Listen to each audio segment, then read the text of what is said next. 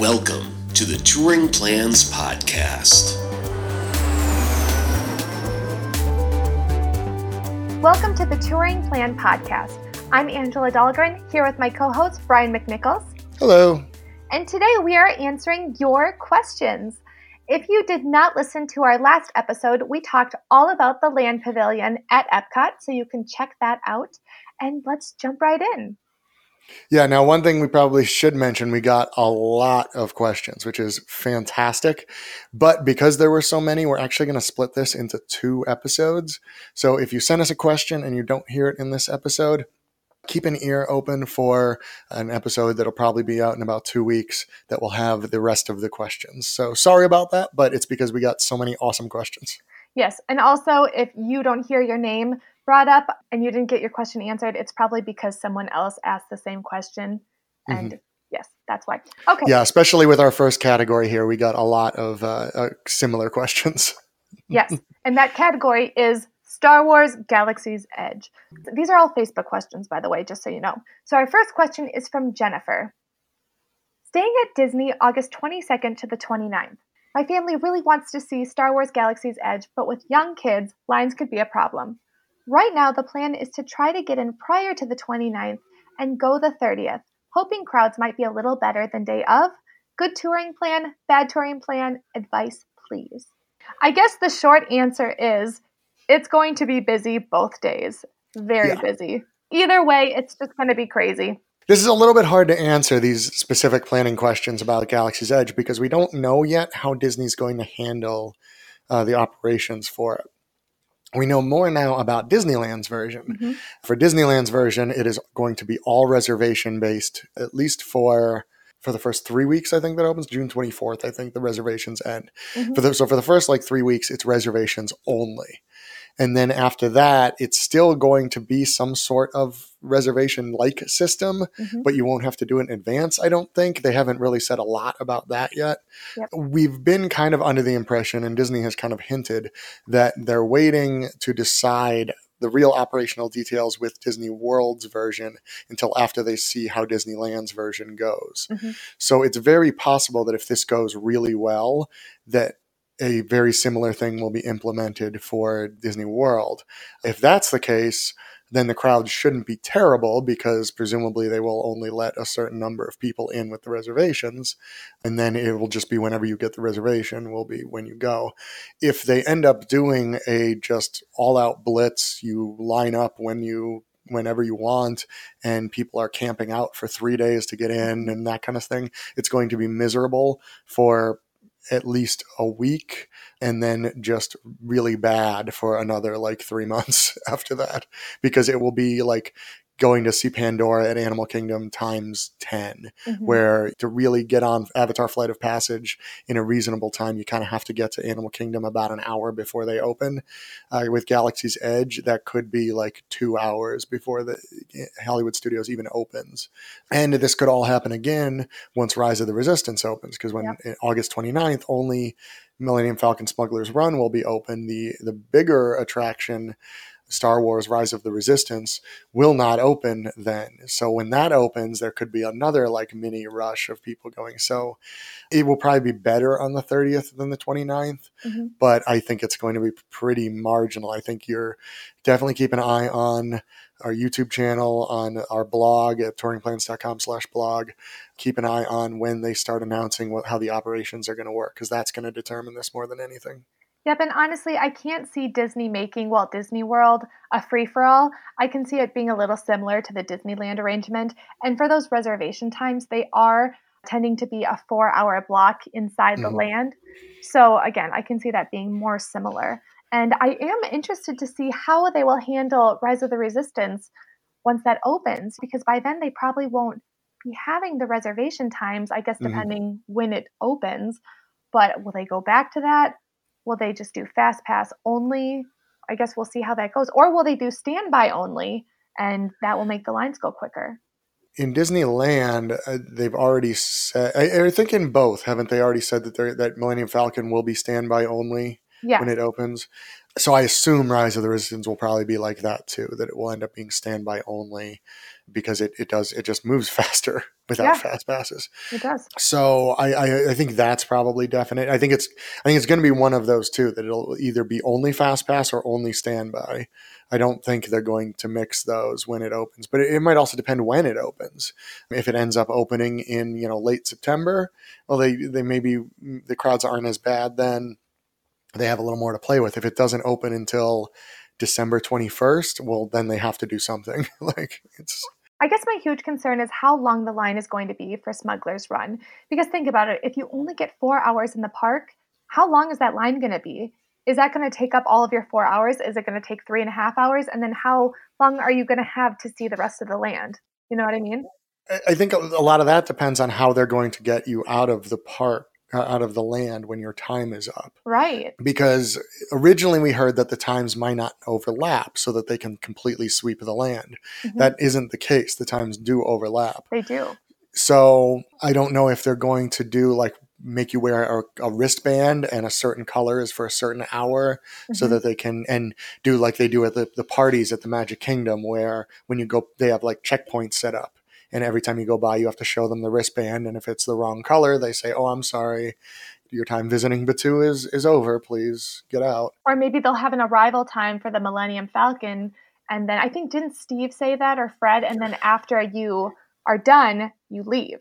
yeah they i mean they could do it where that's the first thing you do that like you go in and they immediately you know tell you to go there what i'm a f- little bit afraid of is that if they do say like the colored wristbands and uh, you know after your four hours are up they can stop you at the front of the queue from getting on smuggler's run but if you get there five minutes before your time is up will they let you on because that Mhm. could create a much longer line because i think that's what everybody will end up doing is staying in the park uh, in the land for three and a half hours Mhm. and then going and getting on smuggler's run and Right. just waiting out that line afterwards which would increase it because then you'd have carryovers from the group before still in line. Now, it still wouldn't be too bad depending on how many people they actually let in per group, but it would definitely make it longer that way because that's got to be a concern because that line has to be under i would say at least two hours or less Yeah. or else people will start complaining if I, I i've waited in line for three hours and i only have four like I haven't seen the rest of the land. I haven't had my blue milk. Yeah. I haven't done the lightsaber experience. So, and the supposedly the you know the rumors are that Oga's Cantina is going to have a one hour time limit,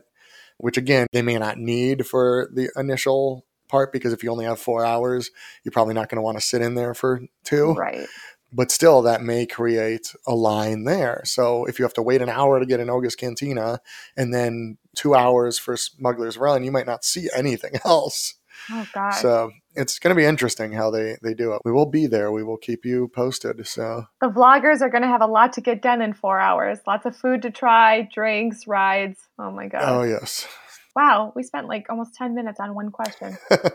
That's why we have to split these up. Yeah. yes. Okay. Uh, this next question is from Ted. We planned our vacation over a year ago and picked September due to lower crowds. With the opening of Galaxy's Edge, crowds will be higher, but we will have a chance to visit Galaxy's Edge. My question is Do you think we would have a better chance to get into Galaxy's Edge by hitting the morning extra magic hours that Sunday or later in the week when crowd levels predictions drop to 6? Because on that Sunday, they're estimated at a 10. Mhm. We would be arriving before rope drop on both days. Now, that leads to an interesting question, and that is how is Disney's Hollywood Studios going to handle the morning extra magic hours and really the evening extra magic hours with Star Wars Galaxy's Edge? Is it going to be a paid thing only? Are they going to have them at all? I think they've said that Smuggler's Run will be open for Extra Magic Hour at Disney World. It will not at Disneyland.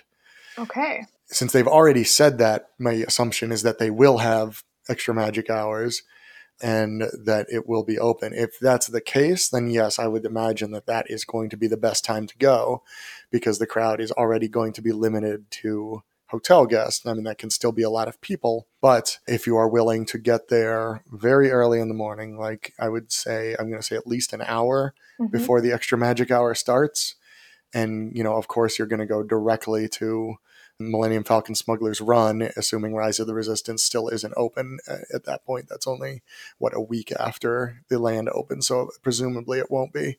If Rise of the Resistance is open, that's a trickier question that we don't mm-hmm. quite know the answer to yet. Yep. But if Smuggler's Run's the only one open, you go directly there then spend probably the rest of the extra magic hour looking around the land if you want. But again, this kind of goes back to the last question. It depends what they're going to do with these.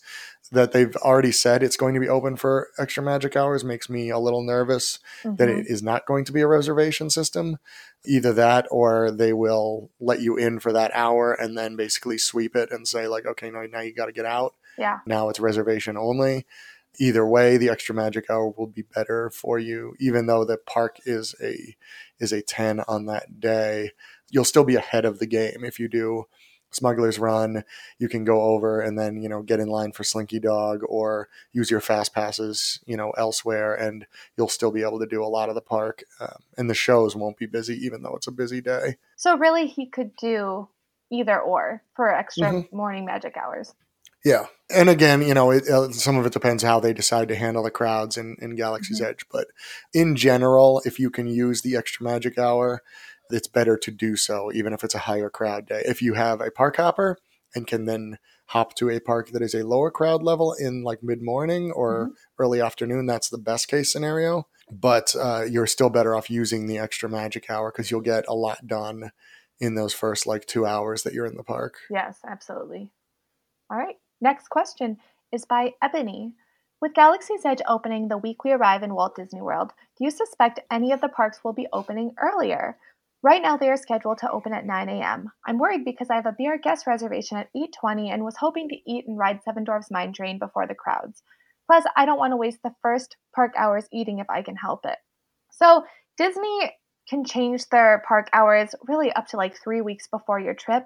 So, really check the park hours anyway leading up to your trip because they can mm-hmm. change mm-hmm. really at a moment's notice.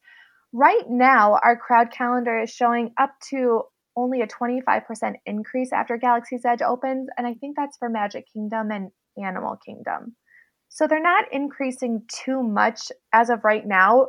However, we do have a May 3rd crowd calendar update coming look out for that. As far as the park hours are concerned, Disney doesn't really update their park hours until like two weeks to a month before.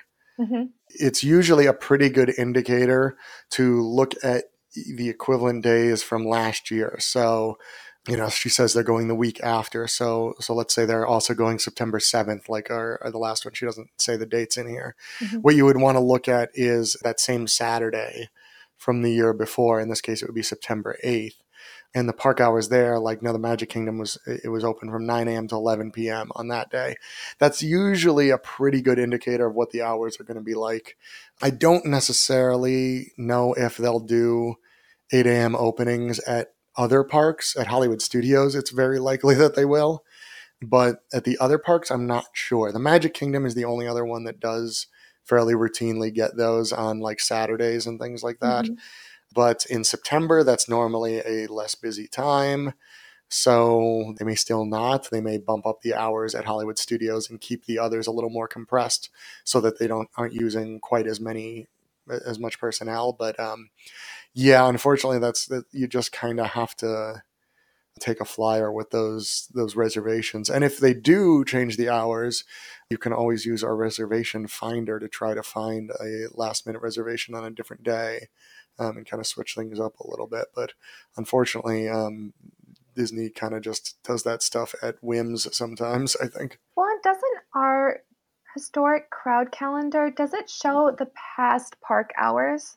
You can go back. There's on, on the crowd calendar on the desktop version, there's a jump to date thing on the left hand side that you can go to any date back to uh, what is it 2006 yeah. And it shows past park hours so that might uh-huh. give you an idea of what it might be like.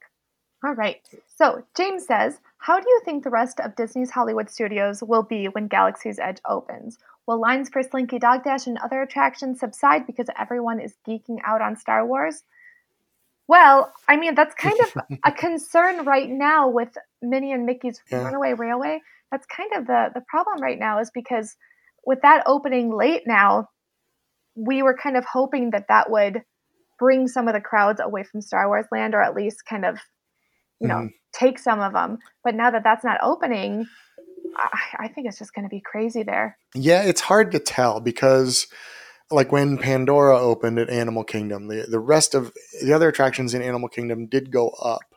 I think it was in the like 20 to 25% range Mhm. that the other attractions went up in wait times in Animal Kingdom. You know, which is is significant, but it's not terrible. I mean, you're talking about it Right. going from an hour to an hour and 20 minutes or something like that, you know, or that's it's not insurmountable. No. I do think that uh, a lot, again, I've said this for I think every question so far, a lot of it depends on how they do the operations. Mhm. If there are a lot of people in the park waiting for a reservation, they're going to want to do other stuff.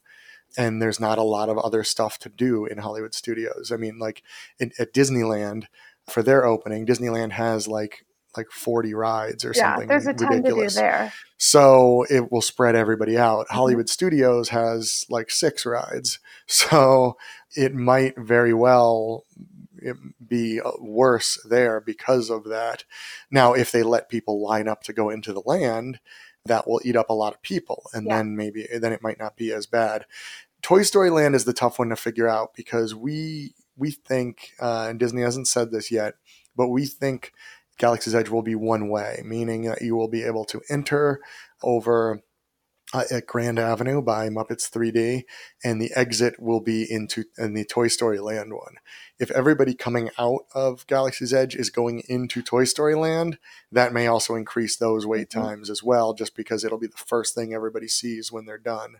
So it's now I think at you know at rope drop, I think it will make like Slinky Dog Dash a lot easier because Mhm. everybody's just going to end up going into Star Wars Land. But after that, it may not really make much of a difference. Yeah. It's tough here because like we're using things like Pandora opening, Cars Land opening, and California Adventure as Mhm. as ways to kind of model things like this. But this may be uh, have a much greater impact on Disney World than we've seen before. Right. I mean, using Pandora, we hadn't had a movie in like nine years, 10 years. And I mean, there's not a ton of Avatar fans out there in Mhm. comparison to Star Wars. I mean, Star Wars is huge. One thing we've looked a lot at is, is when Diagon Alley opened. Now they did use a reservation system where like basically got a fast pass to enter the land. You had to go and, and get your, your return time.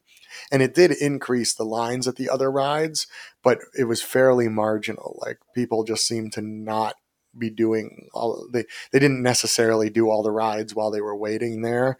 So it, it could be like that. Like it, it's it's really hard to tell especially before we know how they're going to handle the crowds. Yeah. I mean, there's a lot of unknowns right now, and all we can really do is speculate and kind of use past data to Mhm. share what we think. But our final Star Wars question is by Simon. How do you think the wait times for a Smuggler's Run will be a few weeks or months after opening in Walt Disney World? I think it's going to be a bit like the, you know, Flight of Passage effect Mhm. because it's so. Star Wars, and I think the same for Rise of the Resistance once that opens. Well, and I think that's a big factor there is when Rise of the Resistance opens, because I think Smuggler's Run up until that point will be very much like Flight of Passage, where Mhm. a, a good portion of the people that are there first thing in the morning will go straight there, and it will maintain a one and a half, two hour line basically all day, every day, going up to possibly like Flight of Passage, going up to four hours plus on busy days. But once Rise of the Resistance opens and that splits some, it may actually help both attractions out a little bit. Mhm. Then maybe they will will split up the the people right at the beginning, and maybe you know, I mean, I, I think they'll still probably both be in the you know two hour plus range at all times. You know, unless for some reason one of them is just a terrible ride, which doesn't seem to be the case, but. I think it's going to be a long time, and, and like we just said, Hollywood Studios doesn't have much else going on. Mm-mm. No. So, I mean, you know, you're gonna be want to do the two Star Wars attractions. Star Tours is right there. Slinky Dog Dash will still be relatively popular. So it, it's there's but there's not um, much else until Mickey and Minnie's Runaway Railway opens in spring of 2020. Remember last year when we were talking about alien swirling saucers and Slinky Dog Dash? That seems like child's play compared to this and how big the crowds are going to be. Well, and I'll say I'm still surprised at how how consistent the lines are for Slinky Dog Dash. Like it's it's a fun little coaster. I like it a lot, Yeah. but it doesn't necessarily seem to warrant the multi-hour lines that it it often gets. I think that is a factor of it being in Hollywood studios. right. I think so too. Because there's just not a lot to do there. Yeah, much like how Toy Story Mania in Hollywood studios always had really long lines, but Mhm. in Disney's California Adventure, it gets long lines, but it was never the crazy lines that it got, and because Right. there's just more to do there. Plus, it's in a kind of a weird back section of the park there. But you know, and now you see like Toy Story Mania, uh, they added that third track, and now open to some other things that are newer, and all of a sudden, it you never really hear about wait times being insane there, except for like you know Christmas week and that. Right. So. Exactly. Let's switch over to Universal Studios. All right, this question is by Robin. Is there a time of year when Express Pass is not necessary? Planning on going sometime next year with a family of five. I know it's free in the premium resorts, but would like to stay somewhere cheaper. So, Express Pass is kind of like Fast Pass for Universal, except you don't need to like pick and choose what ride you're going to use it on. You can use it on any attraction that it's usable, right, Brian? Well, there's two different versions of it. If you are staying at one of the deluxe hotels, which are Portofino Bay Hard Rock Hotel and Royal Pacific, you get the unlimited express pass included, which means that you can ride any ride you want that that offers express pass, which is most of them, all the big ones, and um, you basically get to skip the line. It's like using a fast pass. You don't have to make a reservation for it. Nothing. You just get to you show your express pass, they scan it, you walk in, and you have a much shorter wait. You can also purchase the fast pass. You can either buy the unlimited express or there's a, a slightly cheaper version where you get one express pass per attraction. So you can use it one time at, at all of the attractions. Yeah, now Robin Robin's question basically is is is it necessary? No, I don't I don't think I, I think in most situations it's not really necessary. Uh, it's definitely helpful. It's nice. Yeah, you don't really have to plan much at all if you're using it because you can kind of just walk on to, you know, not walk on. It's like Fast Pass where you still might have a 10 or 15 minute wait, but still, you know, a 10 or 15 minute wait for, you know, Spider Man or Harry Potter and the Forbidden Journey and stuff like that is, is great. But honestly, like using the, the touring plan is just as useful Mhm. uh, because there are quite a few rides that never really get super long waits. So you just do the busiest ones first thing in the morning and then save the other ones for later. And you can still do, you can still see, you know, everything in that, in both parks in two days if you really want to. Yeah. Uh, using the touring plans, uh, you know, three days at most. So, if you're trying to save money, and the other, some of the other resorts at at Universal are great. I've stayed at almost all of them now. I haven't haven't been to Sapphire Falls, but uh, uh, I really my kids really liked Cabana Bay. So if you want to save some money, especially if it's not that busy time of year now, I would say a touring plan is would be just fine. Yeah, I used a touring plan when I went last July. I did not get Express Pass and I didn't need it. You know, the waits weren't very long. And I went in July. So it was the middle of the summer. And Yeah. it was just fine. However, if you only have one day and you want to Yeah. do both parks, then I would say, you know, maybe something to consider. That being said, when I was there, it rained for a couple hours and like all of the major rides shut down. hmm So that's kind of where I get stuck is do you want to get an express pass and then have it rain and then have all the rides shut down and then you can't really use it. That's my only thing there. One thing to keep in mind too, when if you're staying at a Universal hotel, and that's any of them, and the new ones, the, their new cheapest ones, one of them will open this year. The Surfside Inn, uh, which is part of the Endless Summer Resort, opens fairly soon. I think in June. I think it opens, and uh, all of their hotels give you the um, early entry, which is like a morning extra magic hour. You get to go in an hour early. Now, very few rides are open during that. Um, It's basically the Harry Potter rides and sometimes like one or two other things, depending on which park you're at. But you could get them out of the way. Yeah, that's the thing. Those are still three or four rides that you don't that you can do with minimal waits. I have a video on our YouTube channel, uh, which is youtube.com/slash touring plans, uh, about the early entry at uh, Universal Studios Florida which was the park that was having it the day I was there. And I actually ended up going on Escape from Gringotts, the, the Harry Potter attraction in Diagon Alley, because as I was shooting the video, I went and looked and it was posted, I think, at either a five or 10 minute wait. Wow. Uh, and it wasn't even that. So I was like, yeah, you know what? I'm gonna just go on this now. So yeah, it's it's you will still have that advantage no matter which you stay at, as long as you're at a Universal hotel. All right, Jean, who comments on a lot of our things. So, hello, Jean. Um, she has her first Universal trip coming up in a few days. She's staying offsite across from Portofino. She wants to know Is it safe enough to walk at night after closing? Are water taxis limited to hotel guests?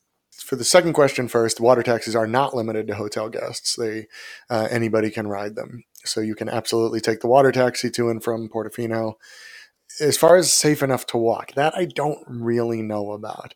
I know there are sections, especially on like the other end near where like Cabana Bay is and stuff, where if you go a couple blocks, it's it's maybe not the best area. It's one of the reasons that you will see like at some of the Universal hotels, they are like almost completely fenced in and key carded, so that not just anybody can walk into them the end where Portofino is, I don't remember hearing about that. I don't, I, I, don't really know that area that well, though. Unfortunately, once we get off the off Universal's property, at least, I looked at the map and it looks like there are you know sidewalks and crosswalks and stoplights there. So I, I, don't think it will be too big an issue. One thing you do have to be aware of though is that the way portofino works it's it's kind of very curvy getting in. So like it might be a little bit of a walk getting from where the water taxi drops off back out to the front and then across. But yeah it would be a little bit of a walk to get to like the parking garage and get you know a taxi or something anyway. So i'm not exactly sure how to answer that, but you can. The water taxi is definitely available. I know that part. All right. Last question is by Stacy. Universal. I'm going for the first time. We will have front of the line pass unlimited. So if you were going this way, what would you do first? We want to see everything. You start small and build to the main attractions, or do you start there? Well, I mean, we would probably suggest using a touring plan. Mm-hmm. That's exactly what I was about to do. Yeah. and then that could help you kind of decide what to do first from there. And I have used a touring plan through Universal, and actually, I, I got the I used the Derek Burgan method. He he kind of talked me through doing the Wizarding World of Harry Potter. And through that and using a touring plan, it was like the perfect method ever. And I think I have, I, I think I talked through both of those on my uh, Harry Potter vlogs, which are on YouTube. But what do you have to say, Brian? Yeah, I think I mean this is you can input that you have an express pass into the touring plans and it will still because they like I said before there is still can be a you know a little bit of a wait. So if you save Spider-Man for 2 p.m., you you might wait 15 or 20 minutes where if you did it early in the morning, maybe you wouldn't wait at all and then not every attraction has express pass so you might you know some of those maybe you'll want to get out of the way a little earlier mm-hmm. i think that's probably the best way to do it other than that as far as a strategy i, I wouldn't run all over the place you know right. i would say like focus you know find one or two of the busier attractions go there first, you know, go to that section first, and then just kind of do what else is in that section, then maybe go to a different one. So, like, you know, if we're, if we're talking Islands of Adventure, maybe go to Marvel Superhero Island, do Hulk on your, you know, on your way by, go to Spider Man, and then if you want to do like the Doctor Doom's Fearfall or the Storm Force Accelerator, Acceleratron, or whatever the thing is, you know, you can do those while you're there, and then just move on either and then go like you go maybe over to Hogsmeade and do the Harry Potter ones and then kind of work your way around that way. Like I would kind of do it at one section at a time so that you're not just running back and forth the whole mm-hmm. time. I would agree. All right, the gondolas, the Skyliner systems. We had lots of questions about the Skyliners. Um, I just combined them into three because we got a lot of the same. Emily wants to know Can strollers be brought on the gondolas? Yes. Yes. I mean, they pretty much have to with all the families who use them. So, yes, they can. And uh, as can ECVs and wheelchairs. Yep. And and I believe if I remember right, at least some of the benches in the gondolas do flip up, kind of like they do on the buses and that They to can. make more more space if you need more for you know strollers and wheelchairs and things like that. So Oh, well, that's good to know. I, I think I think I remember. I know, and, and I can't remember because I read a lot about various you know gondola systems when I was researching some of the Skyliner stuff. So I think that was the Disney Skyliner that I saw. I was trying to look because they had the Orlando Sentinel very recently got kind of looks inside of them, and I was just uh, trying to find that to see if they said anything in there, but it doesn't look like doesn't look like they necessarily do. But I know they will be able to take strollers and wheelchairs and things like that. So obviously they have to take wheelchairs. That's the law, I believe. Right. But uh, but yeah, so then they can definitely take strollers too. And we know that 10 people can fit inside. We know Mhm. that, but probably up to what 16 if there's standing room. I don't know if they because I'm sure there are weight limits, so they may not try to put more than ten in there. Mhm. But uh, I, th- I think they are probably still working some of that out. Yeah, all it says is that twin wooden benches can carry up to ten people. It looks like there's a bench on either side, and then the whole kind of middle is open. It almost reminds you of the way that the monorails are laid out.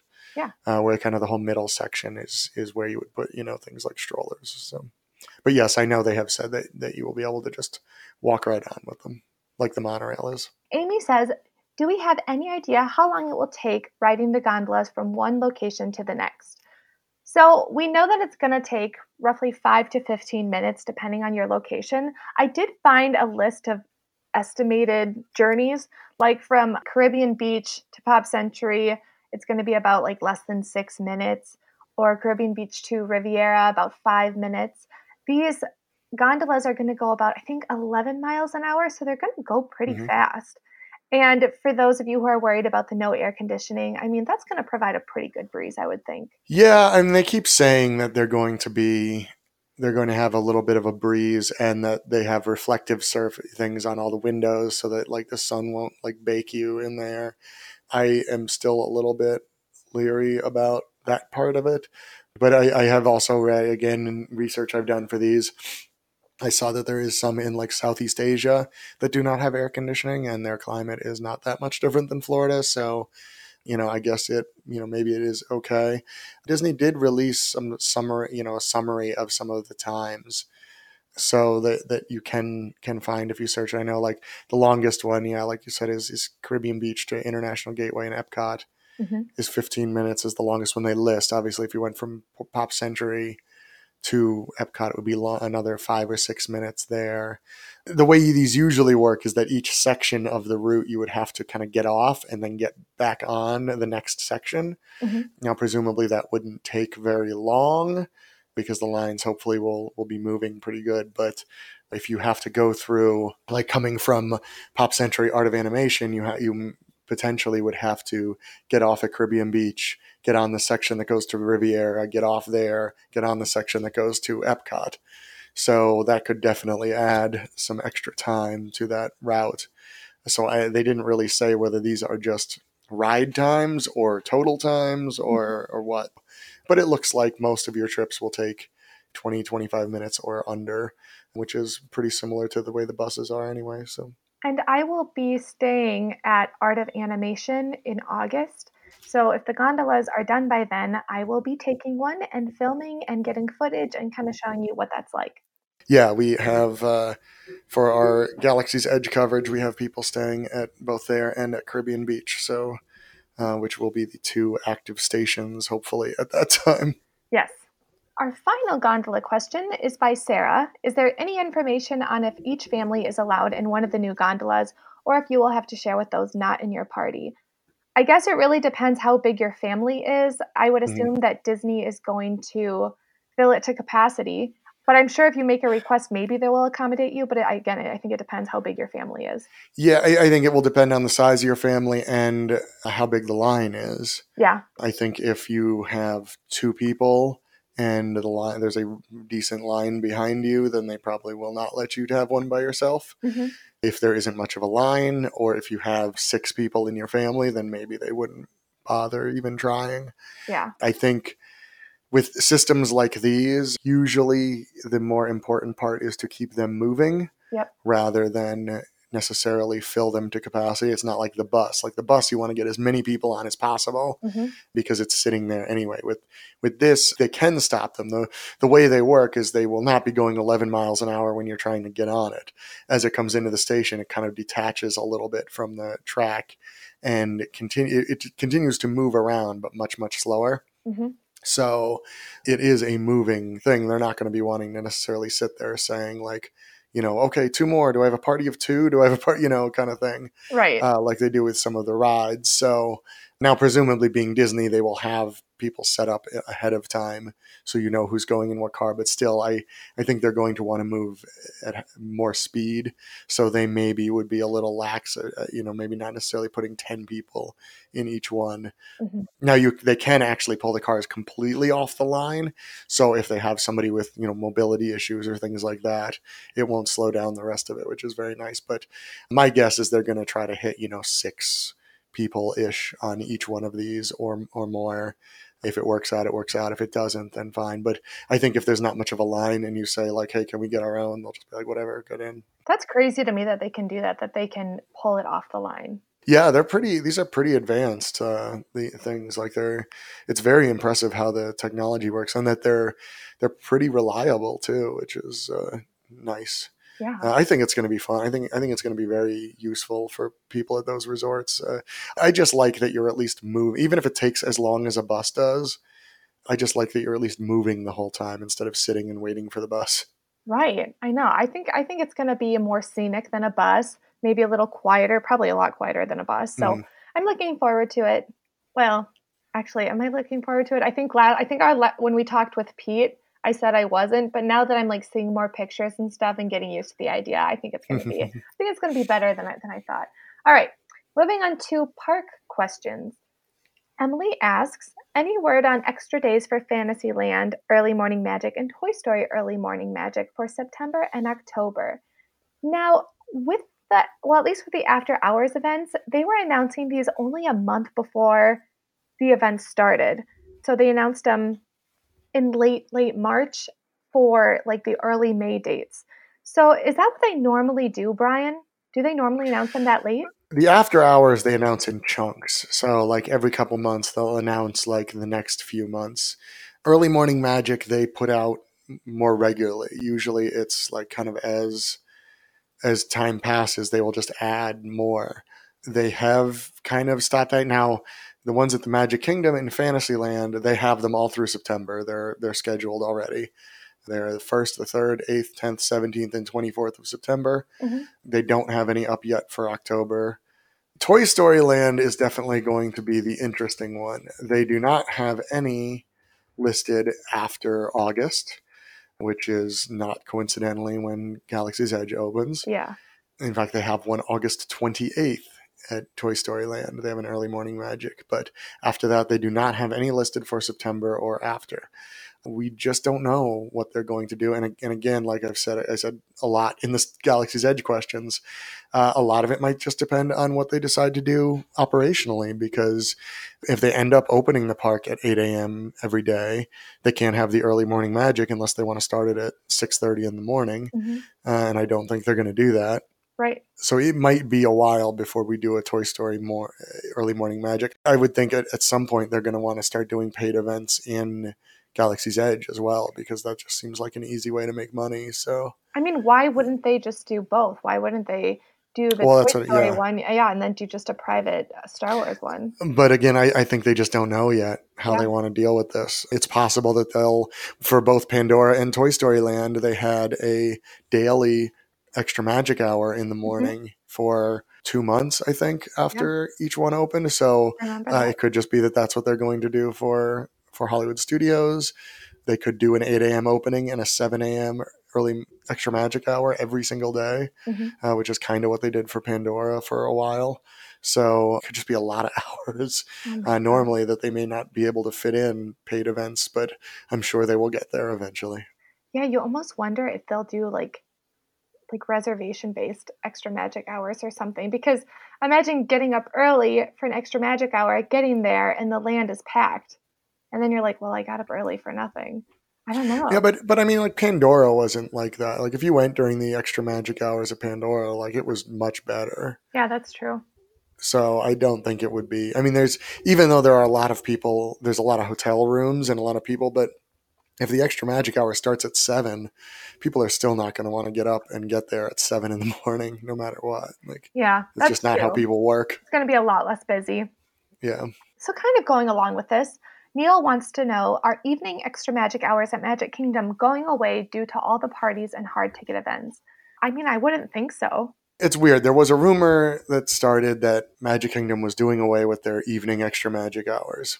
And then there weren't any on the schedule for October. Now we have heard that there will be evening extra magic hours at Magic Kingdom in November, but the schedule hasn't gotten there yet, so we don't we, we don't know for sure. It doesn't seem to be because of the parties. There's not that many more parties and events Right. at Magic Kingdom than there have been in the past, and they've only, they only do one extra magic evening extra magic hour a week, so it's not like they need that much uh, extra time to do it. So I don't think they're going away. They may cut down a little bit on them, but maybe they will just skip certain times. I think part of the reason they didn't do them for October is because there are a ton of Halloween parties in October. Yeah. I mean, it's something so. like 19 or 20 Halloween parties in October. So it could just be that they didn't want to then to have the park open that late that Mhm. many times. So it's possible they will do stuff like that. But once you get through the ridiculous amounts of Halloween parties, it, it, it gets a lot more spaced out. But then you get into the Christmas parties. But they don't do they don't do nearly as many Christmas. It, it, they do like half the the amount of Christmas parties compared to Halloween parties. So It, it is crazy. Like, they do Tuesday night, Thursday night, Friday night, Saturday night, Sunday night. Like, it's it, the increase over the past few years has been amazing to me. Yeah, they do 23 Mickey's Very Merry Christmas parties, and they're doing 36 Mickey's Not So Scary Halloween parties this year. So Wow. now they have more time to do the Halloween parties because they can start Yeah. them in August. hmm So there's still there's there's quite a few more, and especially October. October is just just way packed in. Yeah. All right. Our final part question is Dave, would you ever do the Parkology Challenge? So, the Parkology Challenge is basically you do every Walt Disney World ride in a day. We've had lots of people doing it. We call it the Ultimate Touring Plan. We've been doing it since 2006. Yes. And, and I looked at that touring plan, and I mean, it's crazy. We actually have a question later on about that. So, we'll talk about it a little more. Would you ever do it, Brian? I have never done it. I probably maybe I would. I I don't I don't know. We've had a lot of people that will do the ultimate touring plans. We usually ask them to let us know when they're doing them so that we can uh, kind of follow them around. But yeah, the the Magic Kingdom Ultimate Touring Plan has 50 steps on it. Oh my god! So it's a lot. Yeah, it's a lot of stuff. So, but we've had we've had people that that used to do them pretty regularly actually.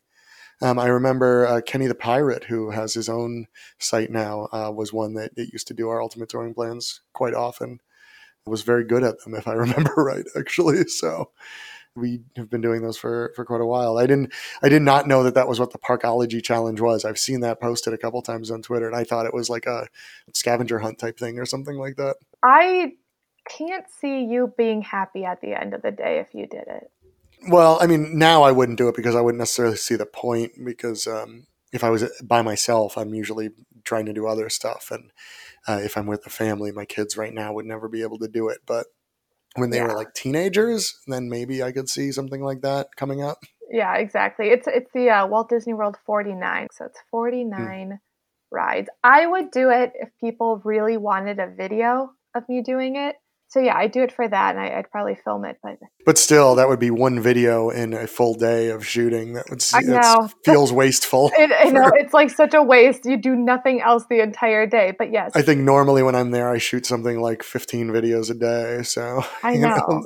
Like, I think I sleep four hours a night when during Oh, work trips yeah. because we're just like you and I are filming so much while we're I can't wait to go to California for uh, Galaxy's Edge, where I'm also on a weird time schedule. so, Oh my gosh, because you're East Coast. yeah. going all the way to West Coast. I'm like right in the middle, so it's not bad for me either way.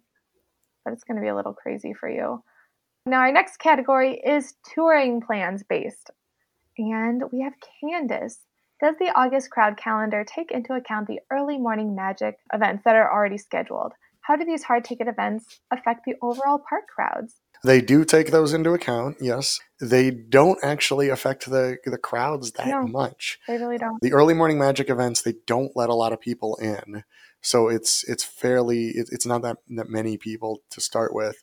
And then because they they let them go on what are usually the busiest attractions, then all of those people kind of go elsewhere once Yeah. the park opens. So like, you know, if you're at, at Toy Story Land riding Slinky Dog Dash and Toy Story Mania for that, you know, hour and 15 minutes or whatever, you're not going to hang out in there still when everybody else comes into the park. Yeah. That's when you're going to go to Rock and Roller Coaster or Tower of Terror.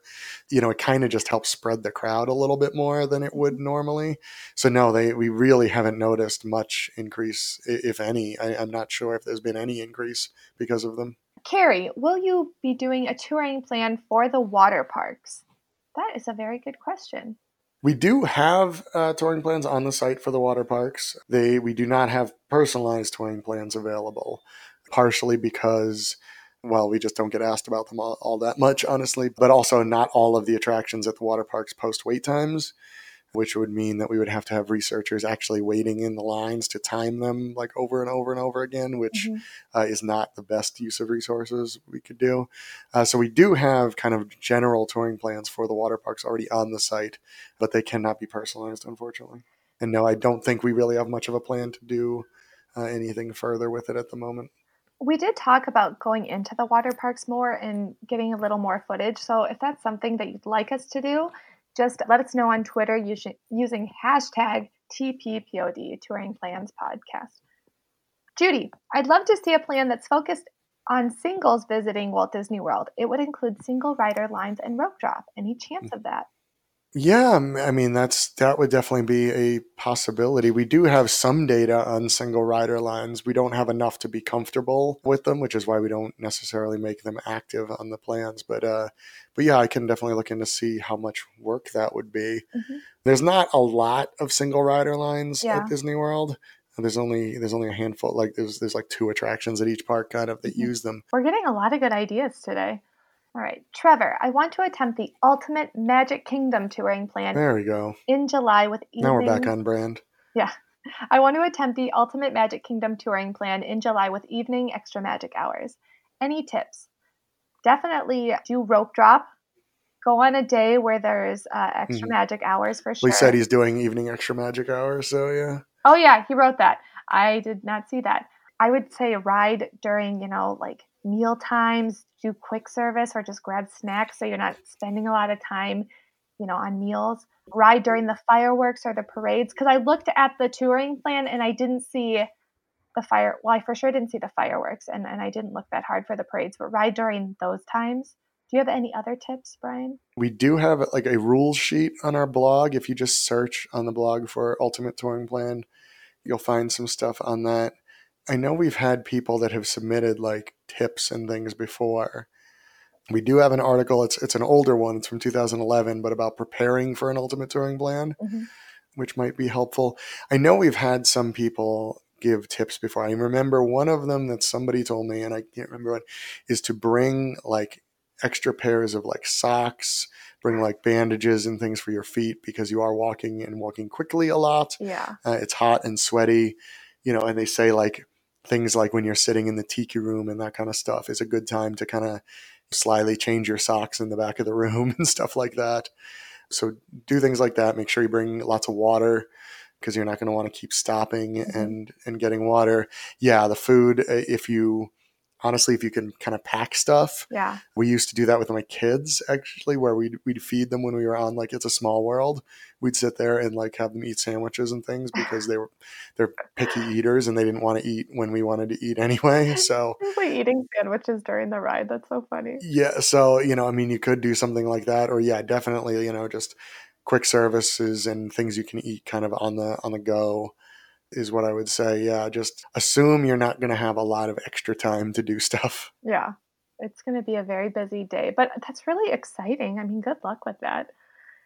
Pete, is Brian going to do any new Beat the Crowd map videos soon, or are ones that are about a year old still relevant, going to be in Walt Disney World end of August? The answer to both of those is yes. The ones that are available are still useful, uh, which is why I haven't necessarily rushed to film new ones. But I will also be doing new ones just just because the other ones are a little old, and I know people don't trust them as much if they're if they're a couple years old. Mm-hmm. Besides, I will definitely have to do new ones for Disneyland and Hollywood Studios after Galaxy's Edge opens. I've just been kind of waiting for to see how how it works first. Yeah and then you know there'll be lots of changes to Epcot you know in the next year or two and so there will definitely be be more coming but I I probably should do you know redo some of them anyway because uh, there was some of those I was a little you know sloppy and long-winded even for me so I just love that you are filming with your kids art easel I think that's my oh, favorite yeah yeah we got rid of that unfortunately so that's oh. why I have to just tape them to the walls now that was my favorite prop what I need is one of those big maps that pulls down from the ceiling like Walt yes, has in his specials. I think you should invest in that. Last question for the day. Demi says, How do you recommend adding character meets not listed as attractions to a touring plan? Uh, this is a question that we got several times. Mm-hmm. So I definitely want to talk about that. And then she had a couple more, which we'll address after this. We get this a lot. The problem with the most of the meet and greets is that, like the, the water parks, Disney doesn't post wait times for them. And the reason they don't is because, you know, this is a little behind the scenes uh, uh magic. So if there are little ones listening, you may want to stop it now. but there are generally they, they have to take a break they have to switch cast members sometimes so a lot of times those meet and greets like say merida is one we get a question about a lot in the magic kingdom she doesn't meet continuously. She'll meet for, you know, 40 to 50 minutes out of every hour, then take like a 10 to 20 minute break. And then sometimes she'll come back as the same person. Sometimes she'll come back as a slightly different person. But because of that gap in meeting, uh, and they don't dump the line. So if you get in line, you know, right when she starts meeting people, you might have to wait 40 minutes well, maybe you have to wait 45 minutes and now you hit another break and then your wait goes up by 20 more minutes because she's just not meeting anybody. It's a very hard thing to model because it matters a lot when you get in the line and when their break is going to be. And we've tried a few times and it's just never quite worked the way we wanted it to. So that's why we don't have them. We do have on the touring plan any meet that has a wait time. So anything in uh, Princess Fairy Tale Hall, things like you know the Meet Mickey in Town Square we have on there. The reason those have wait times is because you know again uh, behind the magic there are multiple rooms with multiple Mickeys. Mm-hmm. So even when one is on break, they continue meeting. So that's why it can have a wait time. Uh, it's a lot more predictable. As far as how to deal with them in the touring plans, uh, you can add a break, as as Demi mentions. The other suggestion she has is actually the one I tell people is to add a fake meal into your plan. The advantage with doing that is that it is location bound on the plan. So if you're meeting Merida, you can put in a visit to the Cheshire Cafe, which is kind of right around the mm-hmm. corner, and you can add a note in there saying like, "Oh, you know, no, we're actually meeting Merida," and that way you can set it for as long as you want and it will know that that's where you're supposed to be at that time. I would recommend if you're focusing on meeting characters, do it, you know, as early as you can. They do get very busy. But yeah, that's right now that's kind of how we have to handle them in the plans. All right. That's all we have for today. Gosh, we answered a lot of questions. And we have a lot more. I know we have a ton more questions. So we will have a part two to this, answering Twitter, Instagram questions, more Facebook questions. We will do that maybe a couple episodes from now. But thank you so much for joining us. If you'd like this episode, please give us a review on iTunes. It really gives our podcast visibility. Also, if you have any comments or questions, you can use hashtag TPPOD on Twitter. You can follow us at Touring Plans. Brian is Yes That Brian, and I am at Angela Dahlgren. That's all on Twitter. And we will see you on the next episode. Bye, everyone. Thank you for listening to the Touring Plans Podcast. More money saving episodes on the way. In the meantime, plan your perfect trip at touringplans.com.